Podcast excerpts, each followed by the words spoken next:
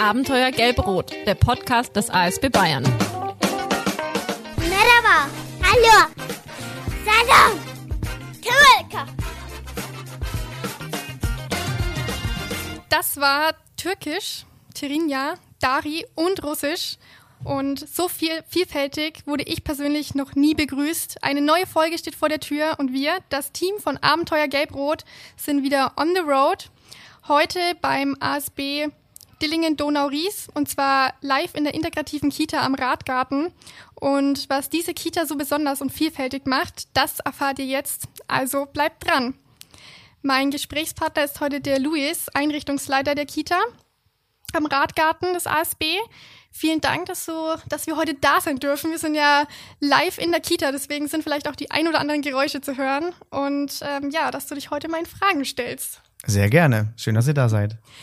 Luis, äh, wir haben ja vorab schon ein bisschen gesprochen. Ähm, du bist ja auch noch gar nicht so lang Einrichtungsleitung hier in der Kita. Ähm, hast sehr viel Aufbauarbeit geleistet und die Kita war Anfang ja auch nur als ähm, Übergangslösung gedacht, da zu wenig Kita-Plätze vor Ort waren. Und ähm, ja, es, es sind hier sehr vielfältige Gruppen. Wie ist es denn zur integrativen Kita gekommen? Ähm, das war ja anfangs eben so gar nicht geplant. Genau, ähm, war gar nicht so geplant. Ähm, ich bin jetzt seit 2021 hier in der Kita. Ähm, eingestellt wurde ich als stellvertretende Leitung und sollte in ein bis zwei Jahren die Leitung dann übernehmen. War für mich ein guter Plan als weiterer Schritt in meinem Berufsleben. Ähm, ist dann anders gekommen, wie es so oft ist. Äh, hat dann doch nur fast ein halbes Jahr gedauert und ich wurde Leitung. Ähm, und es ist so, in hier, wo wir sind in Lauringen, haben wir viele Menschen mit Migrationshintergrund und es sind grundsätzlich sehr, sehr viele Kinder, sehr, sehr viele Familien hier in der Stadt. Mhm. Ähm, deswegen wurde diese Kita aus dem Boden gestampft, möchte ich fast sagen, mhm. äh, in die Räumlichkeiten hier rein mit einer als Interimslösung für fünf Jahre.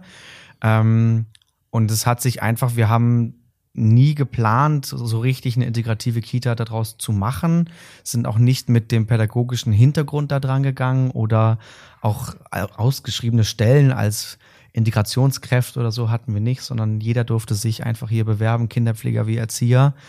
Und erst bei den Anmeldungen haben wir dann gemerkt, da ist sehr, sehr viel Vielfalt. Mhm. Ähm, haben aber dann, also die letzte Chefin und auch ich, ähm, wir haben einfach die Kinder, die kommen, die Familien, die gekommen sind, ähm, aufgenommen. Es war ein sehr, sehr hoher Andrang, sage ich mal. Ähm, ist auch jetzt noch so, die Warteliste ist immer noch sehr lang. Ähm, und wir machen keine Abstufung, wen wir nehmen. Also okay. es ist so, dass die Eltern sich anmelden und wir nehmen dann die Kinder, die vom Alter her natürlich in die Gruppen passen. Das muss halt gut gestaffelt sein. Und so ist das dann entstanden mit sehr, sehr vielen Nationen, was uns auch nach und nach erst aufgefallen ist. Ja, cool. Und ihr habt eine Kita-Gruppe und zwei Kindergartengruppen. Wenn genau, eine Kita-Gruppe von sechs Monate bis drei Jahre und zwei Kindergartengruppen von drei bis sechs Jahre. Sehr cool. Ähm, du hast es gerade schon ein bisschen angesprochen. Ihr seid sehr vielfältig aufgestellt und es kam dann doch irgendwie alles ganz anders und sehr überraschend. Was konkret unterscheidet euch denn von den anderen Kitas? Also was kann man sich unter einer integrativen Kita vorstellen? Mm, vorstellen kann man sich so. Ähm, als Beispiel, am besten ist es, glaube für andere Zahlen ja. zu nennen. Ähm, letzten August, ähm, das war jetzt die letzte Zahl, die wir hatten, gerade sind viele neue Kinder da, das ist gerade im, im Umwurf insgesamt, hatten wir insgesamt 60 Kita. Kita-Kinder, also in der ganzen Kita. Und von den 60 Kindern hatten wir insgesamt 20 Nationen. Ähm, haben dazu auch ein kleines Kunstprojekt gemacht, weil uns das aufgefallen ist. Und ähm, erst wo wir es selber visuell vor Augen hatten, ist uns aufgefallen, wow, okay, das ist sehr, sehr viel. Ähm, und wir haben einfach Kinder mit verschiedenen Nationen, wie gesagt. Und es ist auch so, dass wir sehr, sehr viele Kinder haben, die gar kein Deutsch sprechen.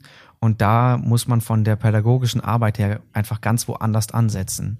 Und das mussten wir auch, wir Pädagogen in unserer pädagogischen Arbeit erst nach und nach erlernen beziehungsweise uns klar machen, kleine Schritte, die wir schaffen, sind Riesenerfolge. Mhm.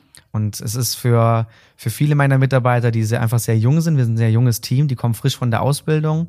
Da kriegt man dann gelehrt, äh, ihr müsst bitte das und das machen und euch an den Bildungsplan halten ja. und äh, den Jahreszeiten folgen und die Kinder fragen, was sie machen wollen. Wenn man die Kinder hier teilweise fragt, was sie machen wollen, ist schwierig, wenn sie einen nicht verstehen. Ja, das stimmt. Genau, da kommt dann einfach gar nichts. Ähm, und deswegen ist es eine ganz andere Arbeit und ähm, erstmal so Grundaufbauarbeit. Wenn Ja. wir einen Morgenkreis schaffen und alle sitzen da und fangen am zehnten Tag fangen sie an, das Lied mitzusingen, was wir jetzt zehnmal gesungen haben, ist es ein Riesenerfolg. Das glaube ich. Das macht einen dann, glaube ich, auch richtig stolz, so, Ja. wenn man das sieht, wie die Kinder wachsen und wie sie ja in die Sprache einfach reinkommen. Wie ähm, kann man sich das dann vorstellen? Wie unterhalten sich die Kinder untereinander oder wie macht ihr das im Umgang mit den Kindern? Also die ErzieherInnen, die jetzt hier da sind, ist es dann so mit Händen und Füßen oder wie kann ich mir das vorstellen? Ähm, wir haben eine ganz klare Regel im Kindergarten. Wir sprechen Deutsch. Wir sprechen im Kindergarten Deutsch und versuchen alle Deutsch zu sprechen. Wir haben natürlich auch viele Kinder, die der gleichen Nation abstammen, Ja. ähm, die dann die gleiche Muttersprache haben. Und da fällt es natürlich oft auf, beziehungsweise die Kinder, wenn sie spielen, sprechen sie in der Muttersprache. Und wir erinnern dann die Kinder daran, bitte Deutsch zu sprechen zu Hause. Also es soll die Vielfältigkeit da sein und sie wachsen auch mehrsprachig auf. Aber es ist wichtig, dass wir im Kindergarten Deutsch sprechen und zu Hause dann die Muttersprache. Und das können die Kinder auch. Also wir sprechen mit den Kindern in Deutsch. Und es ist so, dass wir, ich glaube, schon automatisch sehr, sehr viel Gestik und Mimik mit einbinden. Also Hände und Füße ist da gar nicht so, so fernab von dem, was wir machen. Ähm, aber das ist dann tats- tatsächlich dann automatisch. Und die Kinder untereinander, ich glaube, man kann sich selber vorstellen, wenn man früher auf ein, in Urlaub gegangen ist, in ein anderes Land, wo man die Sprache nicht kannte, auf dem Spielplatz verstehen sich alle. Ja, das stimmt. Ich habe es Also- auch gerade selber gemerkt, als ich in die Gruppe gekommen bin. Man fängt sofort an, irgendwie äh, mit den Händen und äh, die Mimik zu verändern, die Gestik. Ähm, cool. Was habt ihr so für Nationen? Also aus ähm, welchen Ländern kommen die Kinder?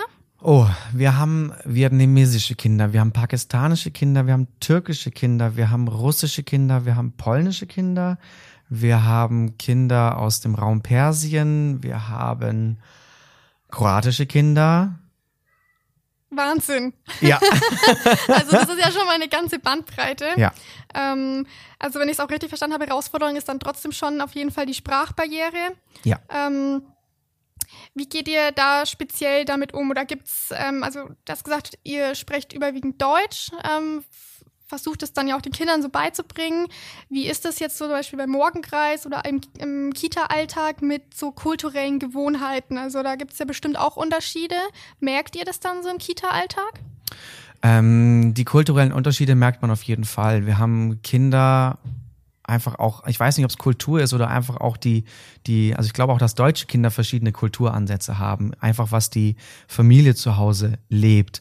Also insofern sind wir im Kindergarten grundsätzlich mit kulturellen Verschiedenheiten haben wir zu tun. Und wir versuchen in unserem Alltag, das war auch das Erste, was wir gemacht haben, eine sehr, sehr deutliche, klare Struktur aufzubauen, damit die Kinder wissen, was wann folgt.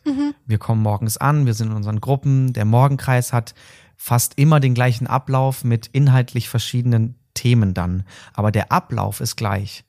Das heißt, die Kinder wissen irgendwann, ah, die Kerze ist an, jetzt Ja. sind wir leise. Das ist, glaube ich, sehr, sehr wichtig für die Kinder. Genau, gerade weil die Sprachbarriere da ist, Ja. ähm, ist, ist das total wichtig. Und ähm, vom kulturellen her auch, aber das ist auch mittlerweile in vielen Kitas, gerade auch religiös, was zum Beispiel das Mittagessen angeht, bei uns im Haus gibt's kein Schweinefleisch. Ah ja, das wäre nämlich tatsächlich auch noch eine Frage gewesen, die mir Genau. gerade kam, wie das mit dem Mittagessen dann abläuft. Das Genau. ist ja auch nochmal so eine Ja. Sache mit dem Essen, was total unterschiedlich ist. Ja, es ist auch so, dass wir ähm, wir werden beliefert vom Essen her ähm, und haben den, mit dem Caterer sozusagen einfach ähm, klar ausgemacht, bitte kein Schweinefleisch, wenn dann Rind. Okay.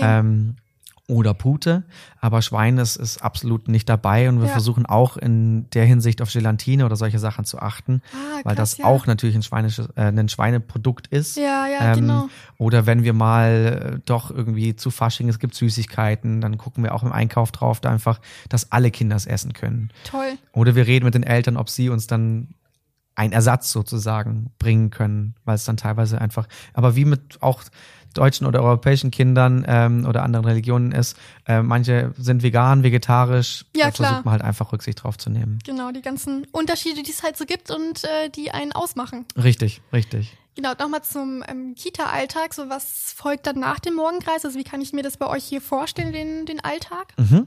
Ähm, also der Morgenkreis findet für alle Gruppen gleichzeitig statt, um halb neun. Ähm, da endet die Bringzeit und es ist für die Kinder sozusagen der Start in den Tag. Ähm, man bespricht, wie der Tag heißt, äh, wie der Monat heißt, wie, welches Datum wir tatsächlich auch haben.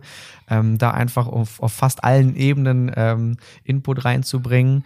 Ähm, natürlich ist es so, dass es im U3-Bereich in der, in der Kita-Gruppe ähm, abgeschwächter ist. Mhm. Also da ist einfach von in dem Alter passiert noch so viel anderes und da ist einfach vom Kognitiven her noch nicht das da, was die Sprache tatsächlich so sehr braucht.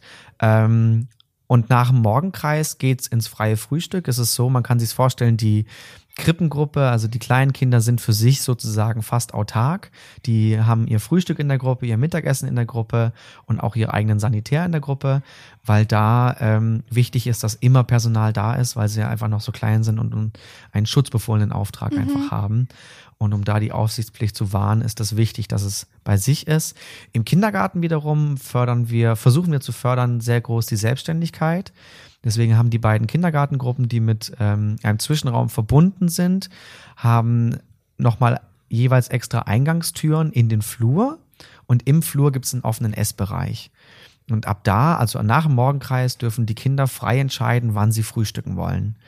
Die einzelnen Pädagogen in den Gruppen achten darauf, dass jeder gefrühstückt hat, beziehungsweise gefragt wurde. Und ein Mitarbeiter ist immer im Essbereich dabei, der die pädagogische Begleitung macht. Die Kinder holen sich selbstständig die Teller und Gläser, Toll. räumen ihr Platz selber auf. Ähm, aber es ist immer jemand da, dass dahingehend auch die Aufsichtspflicht einfach gewahrt ist. Und wenn Kinder natürlich Probleme haben Ja. oder was verschüttet wird.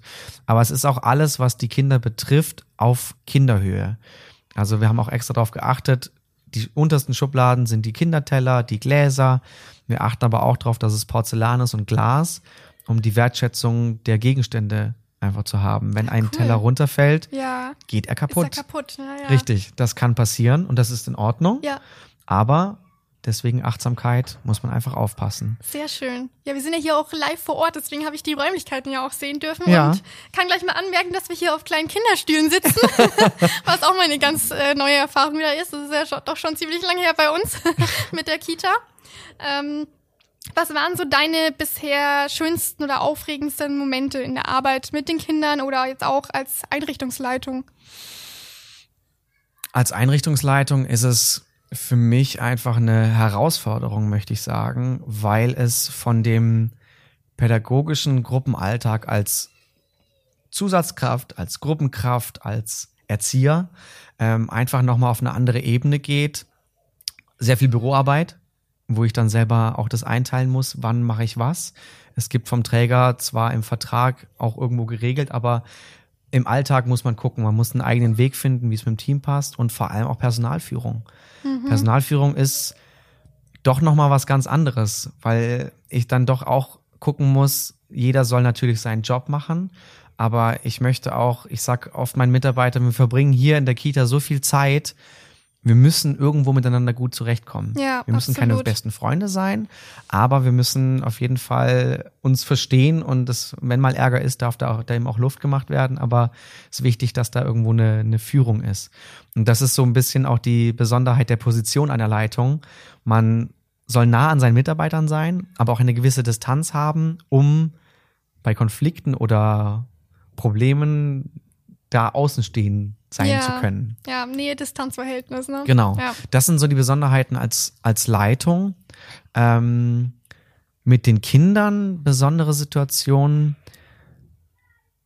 Also man merkt auf jeden Fall, dass du unheimlich stolz auf deine Kinder Ja, bist. ich bin wahnsinnig stolz. Also vorhin, wo die Kinder eingesprochen haben, das, das macht einen unfassbar stolz. Ähm, ich glaube, die unfassbare Liebe, die die Kinder einem einfach einem, also einem geben. Auch die Sprachbarriere, gerade wenn wir neue Kinder kriegen, die dann eingewöhnt werden, ähm, irgendwann der Punkt, wo sie sich von den Eltern lösen können und wenn irgendwas ist, zu einem kommen auf den Arm kommen Ja. und den Trost suchen. Ähm, kommt auch teilweise vor, und das ist auch gar nicht Leitung, sondern eigentlich nur Erzieher sein, dass Kinder einen rufen und es rutscht dann bei Mann oder Frau Mama oder Papa raus. Und das ist natürlich aus dem Alltag, weil sie viel mit den Eltern, fast immer mit ihren Eltern zu tun haben, aber irgendwo auch teilweise so ein kleiner Liebesbeweis. Ja. Ich bin doch auch unfassbar wichtig für dich. Eine ganz wichtige Person einfach. Ne? Richtig, Ja. richtig. Ähm, eine ganz besondere Situation, die ich hier in der Kita das erste Mal erlebt habe, ist die Sprachbarriere auch zu den Eltern. ähm, die dann auch teilweise kein Deutsch können, auch teilweise sehr verzweifelt dann sind. Ich meine, es ist ein Kindergarten und der Kindergarten kostet Geld. Und ähm, manche Familien haben eventuell mit Geld auch vielleicht Probleme oder haben nicht viel Geld. Und dann wird auf dem Konto irgendwas abgebucht, was sie nicht verstehen. Und ich hatte eine Situation mit einem Vater, wo er dann auch, ich habe ihn ins Büro gebeten, weil ich gemerkt habe, da passt irgendwas nicht und er konnte es mir nicht erklären, was sein Problem ist. Und er ist irgendwann laut geworden. Und dann habe ich auch gesagt, das muss jetzt nicht sein. Dann bin auch ich laut geworden. Und dann haben wir uns fast im Büro gegenseitig angeschrien, bis wir irgendwann beide drauf gekommen sind, was das Problem ist. Ich ihn verstanden habe, Ah. er mich verstanden hat, ich ihm auch erklären konnte, was das Problem ist. Und dann kam auch raus, dass es kein Problem gibt. Ja, okay. Und dann aber auch wieder das mit Händen und Füßen und zwischenmenschlich. Er hat sich extremst entschuldigt, weil er so laut geworden ist. Aber er hat mir auch seine Situation geschildert und dann habe auch ich mich entschuldigt. Und am Ende wäre es nicht ein, ein Kindergartenvater und ich die Leitung, ich hätte ihn am liebsten in den Arm genommen, weil es mir selber so nahe ging. Aber ich habe ihm die Hand gegeben, um die schön. Förmlichkeit zu wahren. Ja. Und Ja. seitdem haben wir auch ein unfassbar gutes Ver- Verhältnis. Also es ist zwischenmenschlich total schön mittlerweile. Und er kommt mit Problemen auch immer zu mir und sagt, Luis, kannst du mir erklären? Bitte. Dann sage ich, kein Problem, wir nehmen uns Zeit. Sehr schöne Geschichte. Wie gestaltet sich sonst so der Umgang mit den Eltern? Also ich glaube, da spielt vor allem die Sprachbarriere auch nochmal eine große Rolle. Gerade wenn irgendwie so mit den Kindern was ansteht oder wenn, wie du jetzt sagst, Probleme, wo dann eben dadurch auch einfach Missverständnisse entstehen. Ähm, was ja jetzt aber eigentlich schon eine total, total schöne Geschichte bei dir geführt hat. Ähm, was gibt's da noch so für Momente? Es ist natürlich wahnsinnig schwierig. Ähm, den Kindern kann ich mit der Sprachbarriere den Halt bieten einer Struktur. Ich kann ihnen immer wiederkehrende Regeln, Aufgaben ähm, und Alltagssituationen nahebringen, weil sie immer wieder kommen. Mit Eltern habe ich nur die Tür- und Angelgespräche. Das heißt, morgens beim Kommen und nachmittags bis, bis hin zum Abend beim, beim, beim Wiedergehen. Ähm, und da ist es sehr, sehr schwierig, mit ihnen zu kommunizieren, wenn sie gar kein Deutsch können. Wir behelfen uns dann mit dem Google-Übersetzer oder mit, mit dem Internet-Übersetzer, ähm, haben mittlerweile auch so ein bisschen unseren Stamm an Eltern, wo wir wissen, die können Deutsch Ah ja. und sprechen aber die Muttersprache. Und auch die Eltern untereinander vernetzen sich, warten dann teilweise aufeinander, damit man dann einen Dolmetscher hat. Ja, wow. Okay. Weil wir können das auch nicht leisten. Für ein Tür- und Angelgespräch können wir keinen Dolmetscher organisieren. Weil die Eltern kommen morgens zwischen sieben und halb neun. ja. Und ich könnte jetzt einen Termin festlegen, aber meistens wollen die Eltern was von mir oder ich will kurz was von ihnen. Und da, also die, der Fokus liegt in der pädagogischen Arbeit mit den Kindern. Und wenn es ein Elterngespräch sein, anstehen sollte, kann ich mich darum kümmern, einen Dolmetscher zu organisieren. Gar kein Problem. Aber mittlerweile ist es so, dass die Eltern das von alleine machen. Kommen dann entweder mit ihrem Handy und sprechen cool. rein und halten Ja. das dann entgegen und dann gucke ich. Und, und es ist auch so, dass ich mir natürlich mehr Zeit nehmen muss für die Eltern, weil es nicht schnell gesprochen ist Ja, und ich als Leitung nicht mal auch eben schnell kurz gequatscht, Richtig, sondern richtig. das fordert dann auch nochmal Zeit ein. Einfach. Richtig. Und da ist es so, dass auch das Team hinter mir steht und weiß, ich muss einfach teilweise aus dem Gruppenraum raus. Ja, Manchmal geht's nicht, da muss ich die Eltern auch vertrösten, aber ich versuche mir immer Zeit zu nehmen, weil es einfach dann doch auch eine Dringlichkeit ist. Aber schön, wenn dir dein Team da so den Rücken frei hält auch und das eben auch einfach wertschätzt, dass es auch manchmal nicht leicht ist, Ja. mit den Eltern irgendwie zu kommunizieren. Ja.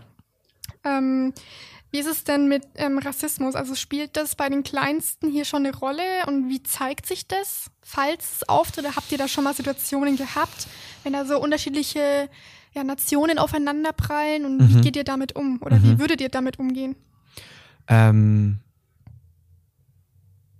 ich glaube, wäre es mal passiert, dann würde es mir sofort in den Kopf schießen. Ich habe keine Situation vor Augen jetzt. Das Äh, ist ja die beste Antwort, ist die, du beste- geben kannst. Absolut. ähm, es gibt Ausgrenzungen, natürlich, aber die haben nie mit Kultur zu tun Ah, und okay. nie mit Nationalität zu tun. Die haben damit zu tun, der ist laut, der hat mich geschlagen, der hat mich gebissen, der hat mein Blatt weggenommen. Und das hat nichts mit Kultur zu tun, das hat einfach mit, mit Leben zu tun. Das ist miteinander leben, heißt auch Konflikte passieren und Ja. Konflikte müssen gelöst werden. Aber tatsächlich in Form von Rassismus gibt's das nicht. Wow, toll. Also im Kindergarten gibt's das nicht. Ich bin echt überrascht. Also ich grinse hier auch gerade richtig, weil ich das so schön finde, dass die Kinder einfach noch Kinder sind und dass einfach da gar keine Rolle spielt, wo komme ich her, welche Sprache spreche ich, wie sehe ich aus, wie verhalte ich mich. Ja. Ähm, toll. Also es ist eher genau andersrum. Es ist der ganz oft bei Kindern, wenn, wenn wir gerade ein Thema haben, wo es um Nationalität geht, äh, wenn wir unser Morgenlied in verschiedenen Sprachen singen, also Guten Morgen in verschiedenen Sprachen, dann ist es eher ein Stolz, der auftritt. Ein Stolz, dass wir jetzt Kroatisch singen und die kroatischen Kinder, die da sitzen, haben ein Strahlen auf dem Gesicht und alle anderen sind total interessiert und versuchen das auch nachzusprechen. Und wir versuchen das auch hervorzuheben und fragen dann spezifisch die Kinder, deren Sprache dran ist, wie man es richtig ausspricht. Ah, schön. Und lassen uns auch berichtigen, weil ich kann Deutsch, ich kann Englisch, ich kann zwei, drei Wörter Italienisch, vielleicht Ja. noch Spanisch ein bisschen. Also man lernt hier auch noch was dazu direkt, Richtig, ne? richtig. Und die Kinder können es halt dann doch wirklich richtig gut. Und Ja. wir haben auch schon teilweise die, weil die Kinder dann ganz verzweifelt waren und es nicht wussten, die Eltern gefragt. Und dann war es auf einmal da. Ah, und schön. Genau. Also eher der Stolz auf die eigene Nationalität und der, die Bewunderung und der Respekt für die fremden Nationalitäten. Mhm. Du hast jetzt gerade nochmal das ähm, Guten Morgenlied, glaube ich, angesprochen, Mhm. was so in verschiedenen Sprachen, was ihr zusammen singt. Ähm, wie lebt ihr denn noch die Vielfalt im Kita-Alltag? Also gibt es da noch irgendwie bestimmte Rituale oder habt ihr vielleicht auch spezielle ja, Materialien oder Spielzeug? Also irgendwie so Kinderbücher auf verschiedenen Sprachen oder was, was hat die Einrichtung quasi noch so an Materialien zu bieten? Mhm.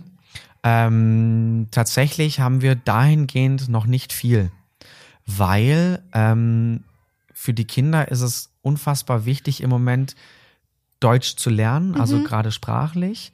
Ähm, und ich glaube, es ist auch dem geschuldet, weil wir nie geplant hatten. Gut, stimmt, ja, das kommt ja hinzu. Genau, integrativ, also so in, in dem Ausmaß, Ausmaß, integrativ zu werden. Ähm, wir haben vor, also wir sind jetzt, wir haben tatsächlich das letzte Kindergartenjahr von August bis September, war das erste Jahr für die Kita, was komplett gelaufen ist.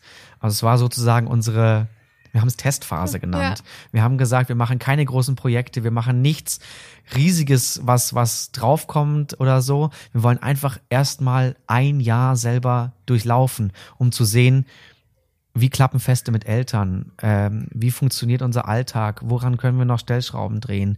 Und jetzt sind wir im zweiten Jahr und können aus dem ersten Jahr profitieren. Ja, Und ich bin mir sicher, der Impuls, den du mir gerade gegeben hast mit äh, integrativen mit Nationalitäten, Spielzeug, Material, den nehme ich mit. Wir haben heute Abend Teamsitzung.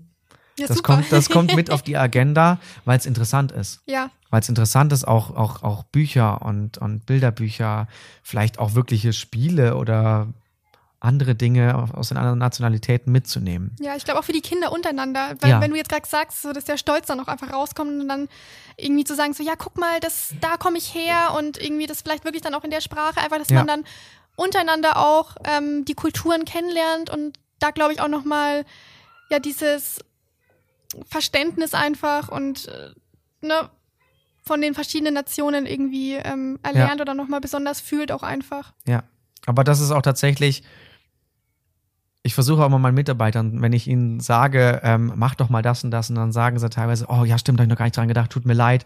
Sage ich, nein, ist doch gut, du machst gute Arbeit und nimmst als Impuls, Genau. so wie jetzt von dir. Ich nehme es mit und werden bestimmt irgendwas Gutes drauf fin- finden, was wir machen können. Genau, also davon profitiert ja auch jeder. Ähm, Ja. Wenn jeder seine Vorschläge und Ideen mit reinbringt, dann äh, kann es ja meist nur besser werden. Richtig. Luis, vielen lieben Dank für unser Gespräch. Ähm, Sehr es gern. war sehr, sehr aufschlussreich und sehr interessant. Ich bin total überrascht und ähm, ja, freue mich, äh, dass wir hier sein dürfen bei euch in der Kita. Ähm, ja, liebe Zuhörerinnen und Zuhörer, das war wieder eine Folge On the Road von Podcast Abenteuer Gelbe Rot. Vielen Dank fürs Zuhören und nicht nur ich sag Tschüss, sondern auch die Kita-Kinder sagen Tschüss. Tschüss!